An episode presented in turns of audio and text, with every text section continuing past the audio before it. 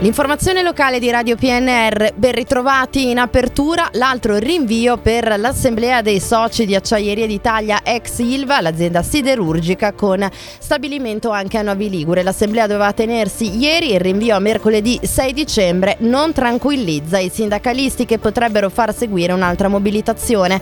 Lo ha fatto intuire eh, ieri Loris Scarpa, il coordinatore nazionale siderurgia per la FIOM CGL, che ha pubblicamente chiesto al governo e all'azienda di assumersi le proprie responsabilità perché il più grande gruppo siderurgico italiano rischia la chiusura. E per la politica locale il Consiglio Comunale di Novi ha approvato all'unanimità la mozione presentata dalla Lega in merito al contrassegno unificato disabili europeo.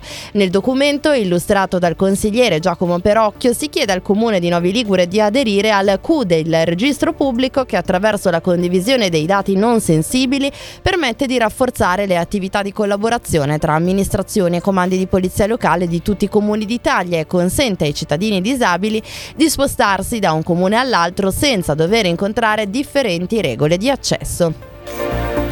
Il gruppo ACOS ha nominato i componenti del nuovo consiglio di amministrazione della Fondazione ACOS per la cultura di Novi Ligure che rimarrà in carica per tre anni.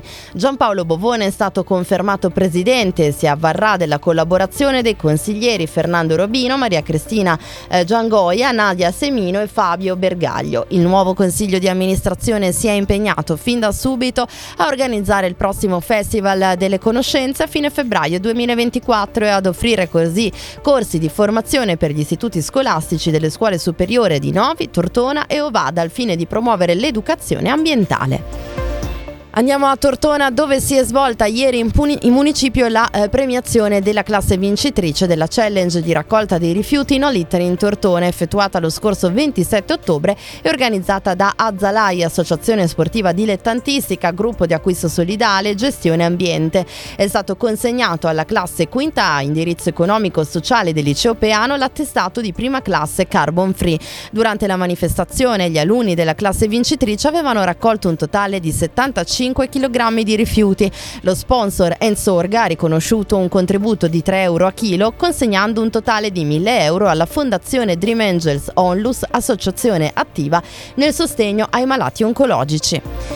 Infine lo sport, stasera Bertrand Dertona scende in campo a Casale Monferrato alle 20.30 per la partita di Champions League che potrebbe segnare la conquista degli ottavi di finale matematica con due turni di anticipo. Se infatti i bianconeri batteranno i turchi del Bursa arriveranno alla quarta vittoria su quattro gare disputate e nessuna delle altre tre avversarie potrà più raggiungerli al primo posto. In caso di sconfitta ci sono comunque ancora due gare in trasferta in Spagna Mursia e in Bosnia contro i Gokea per poter raggiungere raggiungere l'obiettivo. Il Dertona però dovrà fare a meno non solo stasera ma per tutta la stagione di uno dei suoi elementi più forti e rappresentativi, Mike Daum, che ha infatti trovato l'accordo per trasferirsi all'Efes, la squadra turca che disputa l'Eurolega, un salto di qualità importante in carriera e ha così lasciato dopo due anni e mezzo il club tortonese che è attivo sul mercato per trovarne il sostituto.